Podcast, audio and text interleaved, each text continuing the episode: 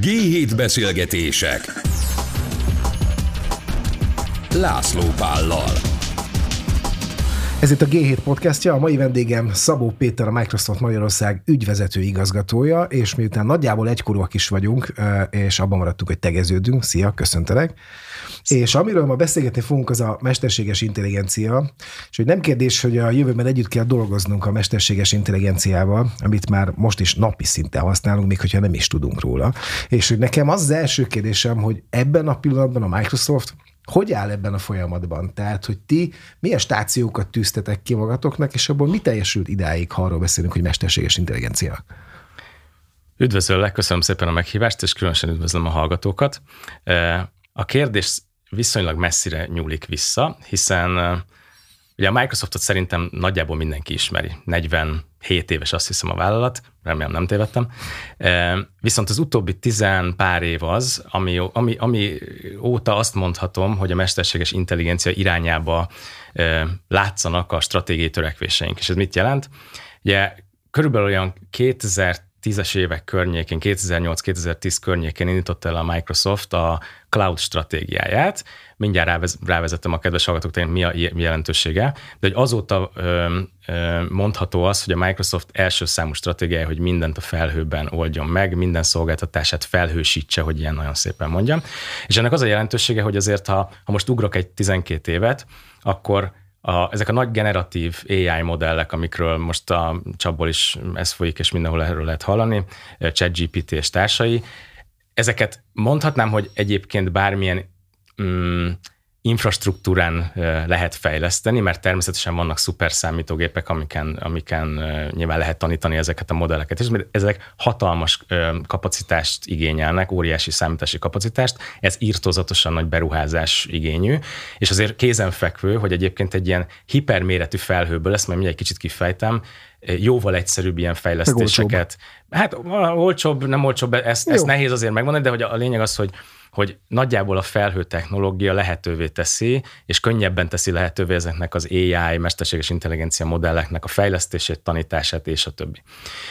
Hogy mennyire haladunk az, a jó úton, én azt gondolom, hogy sok cég hirdet magáról bizonyos dolgokat, hogy mm, akármilyen technológiának, vagy akármilyen terméknek, vagy akármilyen víziónak ők az élharcosai, én őszintén megmondom, nagyon büszke vagyok rá, hogy a 7 éve dolgozom én személy szerint a cégnél, tehát egy csomó mindenről én is csak hallottam, hogy mi volt korábban, de hogy amit kihirdettünk, hogy adat, AI, cloud, uh-huh. ezen az úton rendületlenül haladunk, és látszik, hogy ez egy elképesztően jó stratégia volt, hiszen a világ tényleg ebbe az hát irányba tart. Rá. Igen. Ebbe az irányba tart, és, és hát majd szerintem a későbbiekben nyilván beszélgetni fogunk, hogy ez a gyakorlatban mit jelent, de hát hogyha csak a cloudról tényleg egy pár szót mondunk, és azért mondtam, hogy a, a hiperméretű felhő, meg amikor az emberek azt mondják, hogy hú, hát a felhőben van az adatom, felhőt úgy is lehet csinálni, hogy veszek otthonra egy kis szervert, rádugom a drótot, és bárhonnan elérem, akkor mondhatom, hogy ez felhő.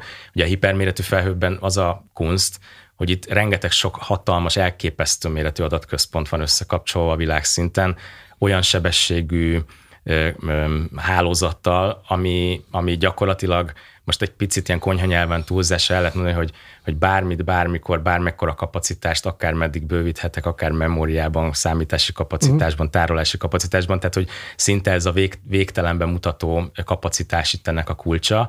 Ráadásul olyan gyors eléréssel, ami tényleg a Föld bármely pontjáról gyakorlatilag ezt így, így elérhetővé teszi, lehetővé teszi, és ez majd fontos lesz egyébként az AI szempontjából. Na, ha már, ha már erről beszélünk, akkor, akkor uh, ugye volt arról szó, hogy januárban, hogy együttműködik a ChatGP és az OpenAI.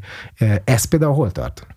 Hát az együttműködés az megvan. Ugye itt a, a, az újságokban össze-vissza mindenféle számok jelentek meg. Ezért gondoltam, hogy de, de, nagy, de nagyságrendileg ugye arról van szó, hogy az, az OpenAI amiről én olyan mélyen nem nagyon tudok nyilatkozni, mert ez nem egy Microsoft vállalat, tehát ezt nem vette meg a cég, vagy tehát ez nem egy klasszikus akvizíció, hanem ez egy, ez egy mostanra jó nagyra nőtt startup, amiről beszélünk, amiben különböző cégek, egyébként versenytársaink is az elején investáltak egy csomót, aztán, hogy ők miért szálltak ki, vagy már nem viszik ezt tovább, azt nem tudom megmondani, de hogy az biztos, hogy volt ez a pont, amikor a Microsoft ezt, azt a csodát látta ebben a fejlesztett termékbe, ugye ezek a modellek folyamatosan fejlődtek, hogy most a GPT 3,5, meg 4, meg ezek jönnek. Tehát azt látta benne, hogy na ez egy praktikusan felhasználható történet lesz, és akkor először egy milliárd dollárt tett bele, nem láttam a számlát, tehát hogy az átutalást, hogy az most akkor készpénz volt, vagy mi, de hogy, de hogy csak azért próbálok ezzel viccelődni, mert, mert ugye utána azt is lehetett olvasni, hogy még 10 milliárdot, meg 13 milliárd, szóval nagyon nagy pénzeket ölt bele a Microsoft abba, hogy támogassa ezt a startupot. Persze azért az ellentételezését, hogy a produktumot majd a Microsoft a saját termékeibe építhesse. De hogy itt, itt megint csak a kedves hallgatóknak szerintem lehet, hogy egy érdekes dolog, hogy amikor ilyen nagy, nagy pénzekről beszélünk, akkor az AI fejlesztés kapcsán itt nem, nem kész pénzre kell feltétlenül gondolni. Tehát, hogy nyilván egy csomó szakértő kell ehhez, egy csomó olyan fejlesztő Neked mérnök. A Microsoftnak van egy csomó olyan információja, olyan adata, akár rólam, vagy akár egyéb dolgokról, ami, ami nincs meg másnak. Tehát most mondhatnék el egy más konkurens cégnek, vagy más cégnek a, a példáját, hogy azért azt lehet tudni, hogy a Google-nek a, nem tudom, a könyvdigitalizációs programja, amiben konkrétan a, a fél világirodalmat ugye beszippantották egy hatalmas szerverre, és ezzel minden bizonyal tanítják a saját mesterséges intelligenciájukat. Gondolom a Microsoftnál ugyanilyen adatok vannak, amik, amik csak speciálisan nektek vannak meg. Igen, ebben igazad van, de a, de a Microsoftnál azért ez egy nagyon fontos dolog, hogy mi alapvetően arra építjük az üzletünket, és hogyha ebben, amit most mondani fog, egy pici sérülés is történne, akkor már szerintem egy pillanat alatt össze tudna omlani a cég, hogy azok az adatok, amiket ránk bíznak, azok, azokkal mi alapvetően nagyon megfontoltan sáfárkodunk, tehát azok nem mennek ki, azok nem, nem építik az OpenAI-nak a, a, a Jó, tudásbázisát. Nem ezt mondani, de értem, értem, csak, az, csak ez egy fontos szempont, mert uh-huh. valóban igazad van, hogy sok adat kell hozzá. Egyébként a ChatGPT tanításához, ugye 2021 előtti masszívan leválogatott adatokat használtak föl, rengeteg-rengeteg uh-huh. dokumentumot, de ugye ott azért ugye sokszor elhangzik, szerintem a médiában biztos hallottátok mert is, hogy ez a responsible AI, ez a felelősségteljes AI fejlesztés, tehát ez, ez azért egy hatalmas alap fundamentuma a, a, a Microsoft és az, és az OpenAI technológiának, mert hogy egy ilyen cég, mint mi nem engedhetjük meg magunknak, hogy akármilyen modellt beépítsünk, hanem azért az ott nagyon fontos, hogy átlátható legyen, hogy, hogy tényleg olyan adatokkal sáfárkodjon, hogy biztonságos legyen, és a többi. Tehát itt sok szempont van. És Jó, konkrétumot akarok kérdezni, hogy, mert szerintem ez tök érdekes, hogy hol tart most a fejlődése ennek a technológiának. Tehát ha például az én nevemet beütöm a ChatGPT-be, akkor valami századfordulós újságírót dob ki egyébként, aki már rég meghalt, de még mindig dolgozik a magyar televízióban, meg a nem tudom hol. Tehát hogy teljesen fura az egész. De hogy eh, az a kérdésem, hogy mondjuk eh, lehet-e már rábízni önálló mhm. döntést uh-huh. szerinten a mesterséges intelligenciára, vagy még mindig az van, hogy mondjuk lehet az asszisztensem is el tudja küldeni, és meg tudja írni az e-mailemet, de már döntést nem tud hozni uh-huh. a válaszban. Hát szerintem nem az a kérdés, hogy tud-e döntést hozni, hanem hogy merjük-e hagyni döntést hozni. Akkor ez, ez, az, ez az, kérdést, igen, igen, igen, jó. igen, igen. Na, én, én azt tudom mondani, hogy én, és én nagyon, nagyon optimista, meg bizakodó vagyok, meg azt gondolom, hogy um, a, a jövőben minden is lehetséges lesz. Jelen pillanatban úgy néz ki azért a történet, folyamatosan tanul, tehát a modellek egyre nagyobbak, szóval amit most kimondok, az valószínűleg mire megjelenik a podcast, már nem is biztos, hogy százszerzalékig fedi a valóságot, de, de, de a lényeg a lényeg, hogy hogy jelen pillanatban minden nagy gyártó, beleértve a Microsoftot is, abban az irányba gondolkodik, hogy a technológiát ilyen másodpilóta, ilyen copilot jelleggel mm. adja a felhasználók kezébe első körben. Azt, és azért mondom, hogy az első körben én nem látok rá a development roadmap-re, hogy mik a következő, de hogy alapvetően az elképzelés az az, hogy az emberek le vannak terhelve masszívan. Rengeteg olyan feladat van, amit púpként a hátunk közepére nem kívánunk, mert, mert egyszerűen elviszi az életkedvünket is, és majd mondok egy pár statisztikai adatot később. Tehát hogy tényleg elképesztő, hogy, hogy mennyi időt töltünk e-mailezéssel, meg egy mindenféle hülyeségekkel, ami, ami tényleg nem hozzáadott értékű. És, és azt mondja Microsoft, hogy, hogy vedd azokat az alkalmazásokat, amiket amúgy is ismersz, legyen ez egy levelező program, ugye egy Outlook, vagy legyen ez egy Word, Excel, stb. Mm-hmm. stb. mindenki ismeri, és ebbe építs be egy ilyen copilotot, ami azt fogja csinálni, hogy te gyakorlatilag szabad szavasan, tehát hogy egy, az interfész maga, ez nem valami bonyolult akármi, hanem egyszerűen elmondom neki, mit szeretnék, ő meg megcsinálja. És ez azért fog segíteni, mert, mert nyilván van egy ilyen érdekes dolog, ez, bocsánat, szavam, szavamba öltöm, de szerintem ez egy érdekes, hogy ezek a mai mondjuk ugye a munkakörülmények, tehát az eszközök, amiket használunk, azok annyira bonyolultak lettek, vegyünk akár tényleg csak egy Excel, tehát mm. hány funkciója van, a kutya igen, nem igen, tudja, igen, tehát még, igen. A, még a szakértők se tudják százszerzelékben, hogy mi van benne, És valaki mondott egy ilyet nekem egyébként, hogy, hogy ugye mindenki csak kb. 5-10%-át használja, akár a Windows, vagy az Excel, vagy a funkcióinak. A baj az, hogy nem, mindig, nem ugyanaz az 5 tizet. Tehát nem lehet azt mondani, hogy csinálok egy tanfolyamot, és mindent megtanulsz. Ha van egy copilotod, akkor az minden funkciót ismer, és neked praktikusan az lesz a feladatod, hogy... Megmondjam hogy, a feladatot, ő kiválasztja hozzá a legjobb funkciót. Megmond azt, hogy mit szeretnél kihozni abból az adott dologból. Tehát ott van egy halom szám, csinálj belőle grafikont a holnapi megbeszélésre, vagy ott van egy halom szám, értékelt ki, hogy akkor a partner cégeink profitabilitása, ami ebben a táblázatban valahol így el van rejtve, stb. stb. És ezt megcsinálja helyetted, és számomra, megint csak most, most nem mint Microsoft vezető, hanem mint felhasználó próbál mondani, amit mondok, hogy számomra ebbe az a brilliáns, hogy még ha ugyanezt a feladatot kiadnám egy kollégának, akkor egyrészt lehet, hogy nem is biztos, hogy olyan nagyon jó munkát végezne. De mondjuk tegyük fel, hogy igen. De hogy gyűlölni, de ez biztos? Még ez, még ez sem biztos, nem ezt az aspektust akarnám kiemelni, de tegyük fel, hogy nagyon lelkes munkatársak vannak, hanem, hanem azt akarom kiemelni, hogy, hogy megjön tőle az eredmény. Na, mit szoktak a főnökök egyből csinálni, hogy ez így nem jó. Csináljuk úgy, csináljuk amúgy, mindenhogy. És a végén egy csomószor egy ilyen önmagunkkal való brainstormingá változnak ezek a feladatkiadások. Egy copilot vagy egy AI megoldással ugye az az előny, hogy 25-ször is odaadhatom neki ugyanazt a feladatot, és 25-ször is 12 másodperc alatt oldja meg, majd a végén kiválasztom, hogy melyik a legjobb, mert ugye ezek nem mindig ugyanazt a verziót hozzák ki, és egyébként reklámügynökségek, meg, meg kreatív ügynökségek most is használják már ezt, hogy egy adott feladatra ráeresztük, hogy legyen száz alternatíva, abból ők maguk kiválasztanak 10-15-öt, oda viszik az ügyfélnek, aki olyan boldog, hogy örül, mint majom a farkának, hogy szokták mondani, mert, mert, mert, mert a múltban két-három opcióra volt maximum energia. Hiszen annyi volt az emberi kapacitás. Így, így Igen, de erre, erre a dologra, amit most mondasz, erre viszont szerintem adekvát a kérdés, hogy eh, mennyire veszi el a munkánkat. Aha. Tehát, hogy hogy néz ki ez a dolog? Hogy azért volt erről uh, hír, ami tudom, hogy uh, hát egy kicsit ilyen rendes újságírós túlzással volt megírva, hogy nem tudom hány tízezer munkahelyet veszélyeztet a mesterséges intelligencia, és aztán kiderült, hogy nem veszélyezteti, hanem hogy részt tud venni ezekben a munkákban. Igen. Tehát, hogy azért van némi különbség. De hogy az valóban kérdés, hogy, hogy eljutunk-e odáig, hogy mondjuk egy asszisztensi munkát, azt simán nem kell már egy titkárnőt vagy egy titkárt alkalmaznom, hanem hogy ott van rá a mesterséges intelligencia? Szerintem mm, erre, erre sok mindent lehet hallani, különböző véleményeket. Az én privát véleményem, de talán a szakmai is az, hogy, hogy biztos, hogy el fog venni munkahelyeket.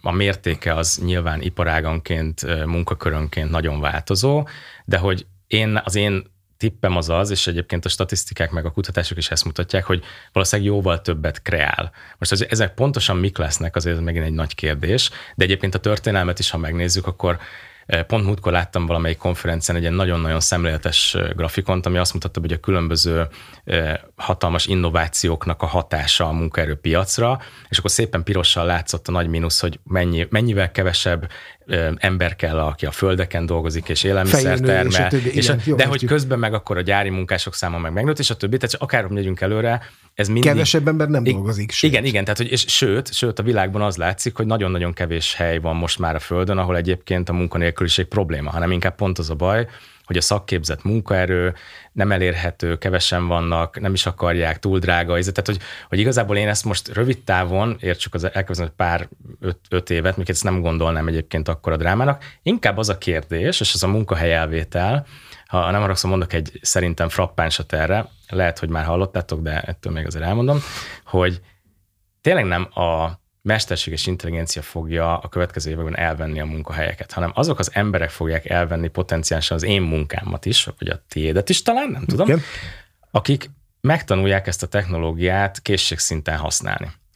Mert hogy, mert hogy az történik, és ez a copilotos példám is körülbelül ezt mutatja, hogy felvértez az AI, a, ezek, a, ezek a nagyon könnyen használható, ilyen, már, már én úgy szoktam hívni, hogy intuitív módon nem is nagyon kell tanulni, és mégis, mégis AI van a kezedben, típusú megoldások, hogy, hogy annyira sok mindennel felvérteznek, hogy egyszerűen többre leszel masszívan képes, mint a te önmagad mondjuk egy évvel ezelőtt. És akkor a kérdés az, hogy, hogy ez ilyen filozófiai kérdés, meg hozzáállásbeli kérdés, hogy te most azt mondod-e, hogy ah, nem, nem, nem, nem, nekem jó a kockás papír, ezt eddig is így csináltuk, tök jó lesz minden, és akkor a, a versenytársad, Egyszer csak az, meg, az meg valami tök más módszer, tehát hogy rájön arra, hogy mennyivel hatékonyabb lehet az élete egy, egy AI megoldással, te meg még mindig a kockás papíroddal ügyetlenkedsz, és ez nagyon-nagyon gyorsan ilyen versenyképességi kérdésé fog válni. De ezt ti kutattátok is egyébként, tehát hogy csináltatok rá rendes felmérést, méghozzá elég nagy számokkal, hogyha jól emlékszem, akkor 31 országban 31 ezer embert vontatok be ebbe a vizsgálatba. Így van egyébként, azt hiszem három vagy négy éve, most nem, ebben nem vagyok biztos, csináljuk ezt az úgynevezett Work Trend Index kutatást,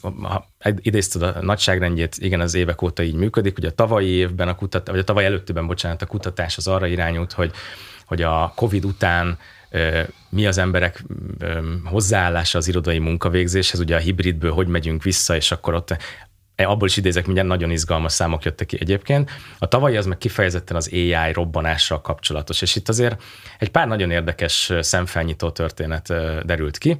Ugye mindjárt az első az az, hogy körülbelül az emberek fele hát fél aktívan attól, hogy az AI majd elveszi a munkáját de ez egy kicsit ez a se nélkület dilemmába torkollik. Mert ugyan... Illetve nem lehet, hogy azért félünk, mert nem ismerjük? Ez, ez is így van, ez is így van, meg, meg nyilván nem nagyon látjuk azt, hogy jó, de mire lehet ezt használni, és hogy lesz ez a napi gyakorlatban. De, de az előző gondolatomnak az van a lényege, hogy ugye fele fél tőle nagyon, az az sok, viszont több mint fele, tehát 70 százalék mondta azt, hogy amúgy meg nagyon szívesen lepasszolna egy csomó olyan feladatot, amit meg egyébként utál csinálni, és, és konkrétan proaktívan kijelentik azt, hogy, hogy a mostani napi gyakorlat, tehát az a munkavégzés, amit ők folytatnak, az gyakorlatilag megöli a kreativitást, mert azt hiszem 64-65 szóval valamilyen nagyon mm, nagy mm. kétharmadban a napját, valami nagyon repetitív e-mail válaszolás, meg valami unalmas megbeszélésen ücsörgés, meg szóval ilyenekkel tölti, és gyakorlatilag nem marad arra idő, hogy kreatívan Kreatív gondolkodjon. Mm. És ugye itt mindig, mindig érdemes meg, megnézni az érem két oldalt, hogy a munkavállalót meg a munkáltatót, mert mert azért lehet, hogy a kérdésről nagyon másképp gondolkodnának a munkáltatók. Ebben az esetben pedig érdekes, hogy nem. Tehát itt, itt nagyon egy, egy irányba mutattak Tehát két. A, a munkáltató is azt mondja, hogy a fölösleges repetitív elókat inkább jó kiszervezni valamibe, és használni a, Sőt, a fölvett munkavállalómat arra, amire valóban akarom, hogy kreatív Így legyen. van, és ráadásul tovább megyek, hogy nagyon érdekes, hogy a vállalatvezetők ö, nagy többsége, értsd ez alatt azt hiszem, hogy talán 60, igen, azt hiszem 60 százaléka mondta azt, hogy az ő vállalatának a sikere az egyébként a kreatív gondolkodáson, meg ezen nagy hozzáadott értékű, innovatív gondolkodáson fog tudni múlni, és halkan megjegyzem, hogy ebben biztos, hogy igaza van, mert hogy hát innovációról szól a korunk. Tehát, hogy az ez, összeszerelés ez, az sosem kreatív. Igen, tehát, igen, hogy igen. igen. Illetve hát abban is biztos meg lehet találni, de akkor, hogyha az embernek ha erre van ideje. Ki, ha én találom ki, hogy mit és hogyan szerelek össze, akkor igen, de maga, maga a folyamat az sosem kreatív, de igen, figyelek. Én nem, igazából csak azt akarom mondani, hogy ha nincs, ha nem hagyunk időt arra, hogy olyasmin gondolkodjunk, ami talán előre viszi a céget, hanem csináljuk a napi darálót, akkor abból nem lesz semmi jó. És erre azért most a vezetők is ráébredtek, és ami, ami szerintem megint a vezetői oldalt egy kicsit elemezgetve, tök érdekes, hogy ugye elveszi a munkánkat, volt egy ilyen kijelentés, erről sokat lehet vitatkozni, ugye, de hogy nagyon érdekes, én egyébként tényleg őszintén meglepődtem, hogy a, megkérdezték, hogy ők mire számítanak az AI előre, előretörésével, ugye napi munkavégzés kapcsán. Mi, mi, milyen előnyök, hátrányok, mi lesz ebből? Mm.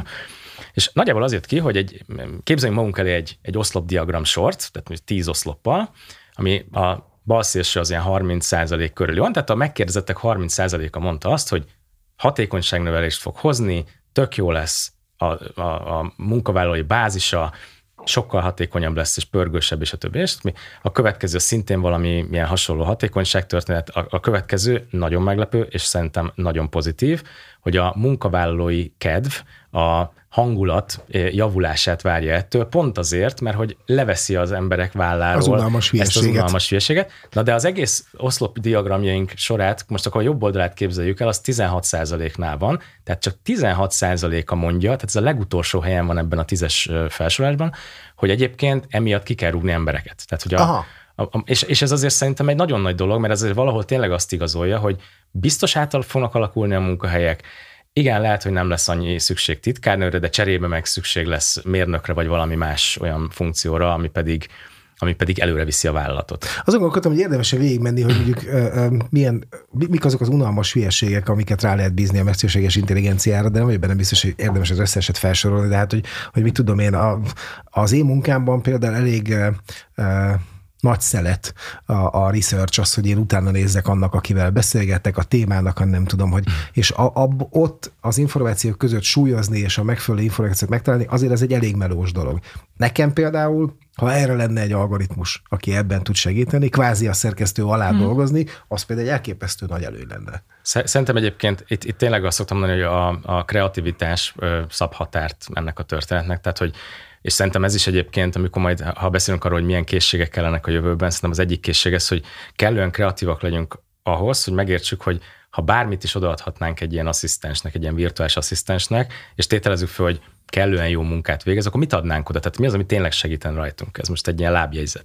De hogyha tényleg csak arra gondolunk, hogy akár egy házi orvosnál. Hát mennyi idő megy el azzal, megvizsgált, tényleg aranyosan elbeszélgetünk, és utána még negyed órát ott így ücsörgünk, aki szegény beírja, két ujjal bepötyögi, mert hogy nyilván nem ez a szakmája neki, hogy most gépelni tudja, nagy, szerencsétlen nagyon-nagyon sok időt ezzel eltölt, és ehelyett meg milyen jó lenne, hogyha csak bediktálnánk azt, hogy körülbelül miről volt szó, foglalja össze, a, a beszélgetés elején a kérdésedről, hogy rábízhatunk-e százszerzalék, nem, ebben az esetben nem szeretném, hogyha de a kontroll az már két, de tart. hogy utána már csak ránéz, és körülbelül egy percet tölt azzal, hogy átfutja két veszőt, kiavít meg valami félreértést ott. Izé. Tehát, hogy én, én erre gondolok, hogy... De várjál, de van, van már ilyen állapotban a mesterséges intelligencia? Abszolút van. Tehát persze, azt mondod, hogy ezt persze. például tehát a néhány éven belül ezt simán rá Hogy ne, tehát, tehát, most ugye mivel itt nincs kép, nem tudom megmutatni, de hogy szintén a kollégám készült egy konferenciára, ahol ez egy, ez egy HR-os konferencia, ahol például munkaköri leírásokat csinál meg tehát Aha. real life, tehát az, hogy beírja azt az emberünk, hogy akkor egy targonca vezetőnek szeretne, stb. stb. És ott a képernyőn kiírja gyakorlatilag a munkaköri leírást, három-négy adatot kellett megadni, hogy mennyi a bérezés, hol van a helyszín, tehát, tehát, tehát az alapdolgokat. Hát, amivel egy szegény HRS előtte egy napot töltött el. És, és az, de egyébként azt, azt sem mondanám, hogy a HRS egy napot töltött, mert ez nyilván egy rutin feladat, amúgy is meg már lehet, hogy volt ilyen, de mivel én magam is úgymond írok munkaköri leírást, amikor valakit föl szeretnénk venni, és nyilván nem az üres papírból írom meg, hanem van egy központilag mm. elkészített vázlat, de azért azt nekem alakítgatni kell, és nagyon-nagyon sok idő. Míg hogyha én azt mondom, hogy itt a központi vázlat, kedves GPT, olvasd el, és egyébként léci fogalmazd át úgy, hogy az elejére tedd be, hogy ez miért fontos, azt, hogy körülbelül mik az én elvárásaim, és mindezt nem tudom, maximum egy oldal legyen, akkor, akkor az annyi sok segítséget nyújt, 10-15-20 mm. perceket megspórol, és ez sok ilyen 10-15-20 percből, ez összejön egy munkanap. Tehát Jó. most gondolj, bocsánat, csak azért, Jó. hogy így nagyságrendbe helyezzük, mert az emberek szerintem, tehát erre nincs jó statisztika, csak a Microsoft-tól, és megmondom, hogy miért. Mondom, mondom ugye, mert ugye az van, hogy nálunk az Office 365-nek a metaadatai, tehát nem látom én azt, hogy név szerint mit csinál, de hogy összességében az emberek mennyit töltenek például e-mailezéssel. 8,8 órát hetente. 7, valamennyi órát töltenek meetingelésre. Tehát gondolod, hogy két teljes nap, kicsit több, mint két teljes nap, az elmegy olyan dolgokra, amit most ha megkérdezem, hogy szeretnél-e e-mailezgetni, akkor biztos nem mondanád, hogy igen. Hogy gyűlik, hogy Na, gyűlik és akkor, is. És akkor ha ezt a két napot tudnánk úgy lerövidíteni, hogy akkor mondjuk legyen csak egy négy-öt óra, ami, ami ezzel elmegy, mert a kezem alá dolgozott a rendszer, hát ez mekkora fantasztikus dolog lesz már, nem? És ez itt van az ajtóban. Így. Viszont ha már itt van az ajtóban, akkor engem az is érdekel nagyon, hogy eh, és elég sok hír van arról, hogy eh, mennyire akarják ezt a világok kormányai szabályozni. Mint általában minden ilyen dologban az Egyesült Államok van legelőbb ebben is talán, és hogy én nekem az a nem tudom, azt szoktam így mondani, hogy amit az USA-ban szabályoznak, ahhoz képest az európai szabályozás mindig egy kicsit szigorúbb, bár mindig van egy néhány éves csúszása ennek a történetnek. Hogy te mit tudsz arról, hogy most hogy áll a szabályozása ennek a történetnek? Nincs ugye még elfogadva semmi, írdatlan nagy ötletelés van, gondolom írdatlan nagy lobby, de hogy ti mit láttok, hogy nagyjából mi várható szabályozásban? Igen, szóval nem, Vagy nem... mi az, amire szükség lenne, hogy szabályozunk, és mi az, amire biztosan nem? Hát nem vagyok jogász, meg nem vagyok a területnek olyan mély szak, szakértője, de nyilván próbálom követni az eseményeket. Ahogy mondtad, ugye Amerika, hát, hogy előbb jár, előrébb jár, az majd, majd kiderül, mert nyilván akkor fog ez kiderülni, amikor már el van amikor valami fogadva, így igen, van. Igen. De hogy az biztos, hogy, hogy az érzésem szerint ugye három, három geopolitikai vagy, vagy földrajzi területet kell nyilván így vizsgálni. Az egyik Kína, a másik Európa, a harmadik Amerika. Ugye nyilván az Egyesült Államok és ugye így a Microsoft is nyilván nagyon élen járnak a, a, úgy általában az AI fejlesztésekben, tehát feltételezem, hogy azért legelőször valószínűleg tényleg ott fog egy szabályozói, egy elfogadott szabályozói keretrendszer kijönni. Én egyébként azt gondolom, hogy ez nagyon fontos, tehát hogy tényleg az AI-nak azért itt csak, nagyjából a, a pozitívumairól beszéltünk csak, de azért persze lehetnek árnyoldalaid is, és én tényleg azt gondolom, hogy ezt kontrollálni kell valamilyen módon ahogy, ahogy te is mondod, hogy az Európai Unió valószínűleg egy picit később, bár ebben nem vagyok biztos, mert ugye az ai Itt az most... Lenni. Igen, Tehát, de, ha megnézem de az a Facebookot, megnézem a nem tudom, a keresőcégeket, a nem tudom, bármit megnézel, ami technológia, és egyszer csak ide kerül Európa asztalára, egy darabig így izé áldogálnak így egyik lábukról a másikra, vagy ez csak hú, akkor nekünk is kéne, és akkor jön három populista politikus, és valami egetverő baromságot csinálnak. Nekem ez van a fejemben. De, hát majd de meglátjuk. Én, én, én, én, én, ugye végighallgattam, hogy az AI-eknek a fejlődése az hogyan alakul. Én szerintem eléggé elől jár jár, mert hát, hogy a készültsége ennek a történetnek az eléggé jól alakul. Most, ha jól tudom, megint volt rajta valami változtatás, tehát nem tudom pontosan, mi a végleges mm. változat, de az biztos, hogy személy szerint nekem ez a kockázat alapú megközelítés az egyébként nagyon szimpatikus, mert ezzel tényleg jól be lehet kategorizálni az adott mesterséges intelligencia alapú szolgáltatásokat, és megfelelő szinten lehet azt az adott kockát úgymond szabályozni. De ez mit jelent? Ezt fejtsük ki bővebben? Mi ez hát a ugye ez azt, ez azt jelenti, hogy négy kategóriába sorolja az Európai Unió az, az AI alapú megoldásokat. Az egyik a tiltott, a másik a e, nagy kockázatú, közepes kockázatú és a kockázat nélküli. És akkor ezekbe a dobozokba a különböző szolgáltatásokat beteszik, és akkor például a, a ChatGPT és társai azok a magas kockázatúba tartoznak, és akkor nyilván, hogyha erre megfelelő szabályozást sikerül elfogadni, akkor, akkor az legalább egy, egy tiszta képet hoz, úgymond. Jó, de akkor ilyen szempontból te is pozitív vagy abban, hogy szabályozni valamennyire kell. Szerintem mindenképpen kell, szerintem az a, az a mm, nagy, vagy lehet veszély, mondjuk úgy, és én a, az európai politikusok, döntéshozóknak a, azt, azt kérném tőlük, hogy attól azért óvakodjanak, hogy túlszabályozzuk magunkat, mert ugye ez azért versenyképességi kérdés az európai régió számára masszívan, ugye ahogy az előbb is mondtam, azért az USA nagyon előjár a technológiában, Kína nagyon előjár a technológiában, ott ugye nem is annyira tudjuk pontosan, hogy mennyire jár erről. De azt tudjuk, de az hogy biztos, csak az állam fogja de az biztos, hogy szabályozó... az állampolgárai ellen. van. Igen. Hát és meg hát mindenféle, és azért, azért Kína szerintem sok minden nagyon ügyesen csinált. Nyilván ott a, ott a, az adatvédelmi irányelvek, meg, a, meg az egyéb szabályozói, szabályozói környezet kicsit másképp működik, mint nálunk, de ettől függetlenül nagy baj lenne, hogyha ebből Európa versenyképességi szempontból rosszul jön neki. Akkor végén egy kis személyes, hogy te személyesen a munkádban mire használod a mesterséges intelligenciát?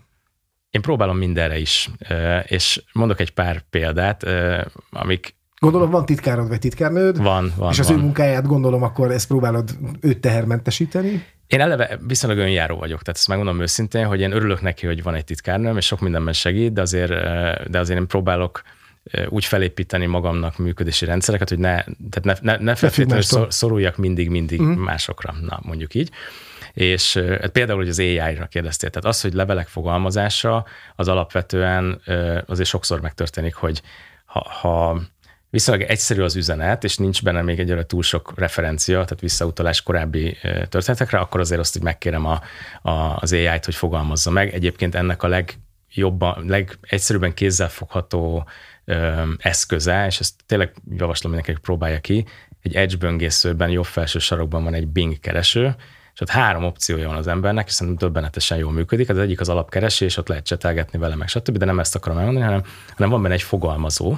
Tehát egy, egy, egy olyan, ez egy második modul, amiben gyakorlatilag beírom, hogy mit szeretnék, hogy mondjuk írjon a szomszédomnak egy levelet, mert felújítás lesz nálam, és elnézést akarok már előre kérni, hogy zörögni fogok három gombsor van, hogy rövid legyen, hosszú legyen, közepes méretű legyen, hogy kedves legyen, hogy hivatalos legyen, hogy tehát, hogy milyen, milyen uh, uh, stílusban fogalmazza meg, illetve még azt is be lehet állítani, hogy levél legyen, vagy blogpost legyen, vagy, vagy csak bullet pontokban egy rövid összefoglaló, megnyomom, és kész. És az is tényleg copy-paste, és utána mehet ki, tehát hogy nagyon, nagyon durván jó. Szóval, ez, szóval ezeket abszolút használom.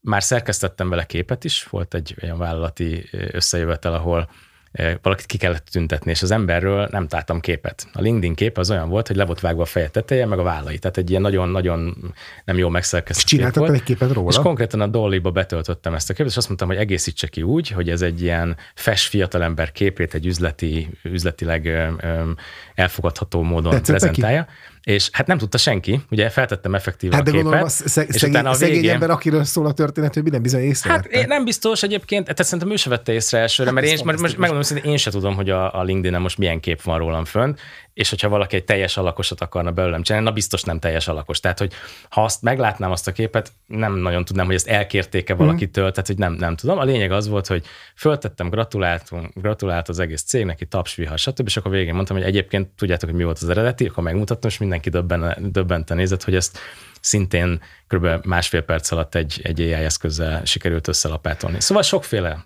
jó, ez utolsó, ez inkább egy kicsit a játék volt, de ami uh, szerintem nem játék, és nagyon komoly, és nekem állandó veszőparipám az a, az a globális felmelegedés és a, a környezetvédelem, hogy amikor azt mondtad a beszélgetésünk elején, hogy uh, hiperfelhő, uh-huh. uh, és hogy iszonyú számítási kapacitás, és a többi, és a többi, akkor nekem ilyenkor mindig itt van a fülemben, ahogy, ahogy zúg a ventilátor a számítógépben, ahogy kattognak a bitek össze-vissza, és írdatlan mennyiségű energiát használunk. Tehát, hogy mit állsz te arra, hogy hogy hogyan lehet zöldíteni ezt a dolgot, mert szerintem ez egy nagyon-nagyon fontos kérdés. Igen, és ezt szoktam is egyébként mondani, hogy ha, ha olyan a téma, hogy szerintem méltatlanul keveset beszél az IT iparág arról, hogy mennyi energiát fogyasztanak, és csak hogy nagyságrendileg így a kedves hallgatókat képbe helyezzem, szóval valahogy úgy van, hogy 250-350 terawatt órányi energiát fogyasztanak, a világ, ez egy becsült szám, a világ ö, ö, nagy ilyen szerverparkjai, ö, adatközpontjai.